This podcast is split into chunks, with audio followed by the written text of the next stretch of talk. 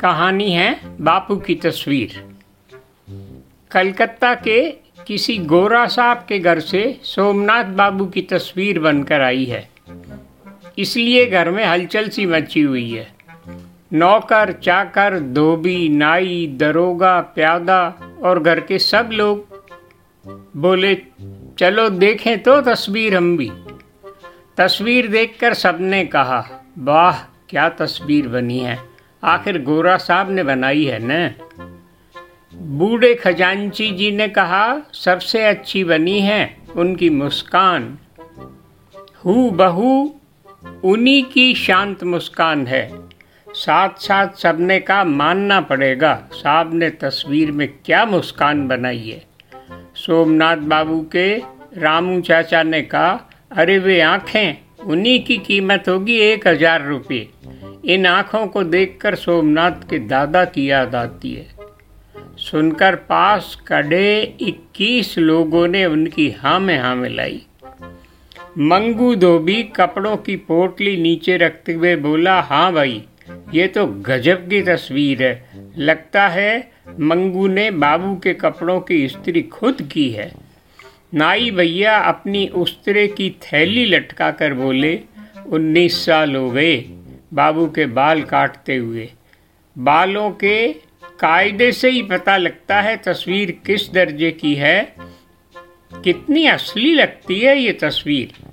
सोमनाथ बाबू का सबसे प्यारा नौकर टीकम राम बोला, हाँ भैया तुम सच कहते हो, मैं तो तस्वीर में जाते ही प्रणाम हजूर बोल बैठा। फिर देखा, अरे बाबू नहीं बाबू की तस्वीर है। सभी लोगों ने मान लिया कि भूल होना लाजमी है, तस्वीर जो इतनी लाजवाब है।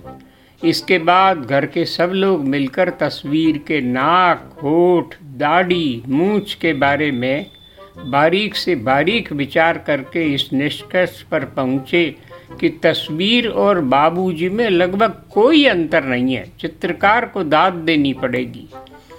इस बीच स्वयं सोमनाथ बाबू आकर तस्वीर के सामने खड़े हो गए। बाबू ने कहा, एक बहुत बड़ी गलती हो गई है, कलकत्ता से उन लोगों ने लिख भेजा है कि मेरी तस्वीर की जगह भूल से किसी और की तस्वीर भेज दी गई है, इसे लौटाना पड़ेगा।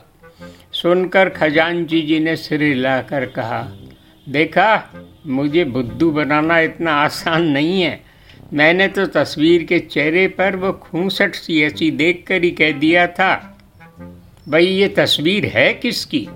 रामू चाचा ने होठ सिकोड़ कर कहा, जरा इन आँखों को तो देखो, ऐसा लगता है जैसे कि शमशान से भागी हुई लाश की आँखें हों। मंगू धोबी उनकी हाँ में हाँ मिलाते हुए बोला, कपड़े तो देखो, लगता है इसके खानदान में किसी को ढंग से कपड़े तक नहीं पहनने आते। नाई भैया ने कहा, हाँ और लगता है जैसे बाल उस तरह से नहीं हारी से काटे हों। और टीकम राम तो आग बबूला हो गया, मैं तो कमरे में घुसकर चोर समझकर एक घूंसा लगाने ही वाला था, फिर देखा कि तस्वीर है। थोड़ी देर इसी तरह की चर्चा के बाद सब लोग इस निश्चय पर पहुँचे कि कहाँ यह खूंसट बूढ़ा आदमी और कहाँ अपने सोमनाथ बाबू।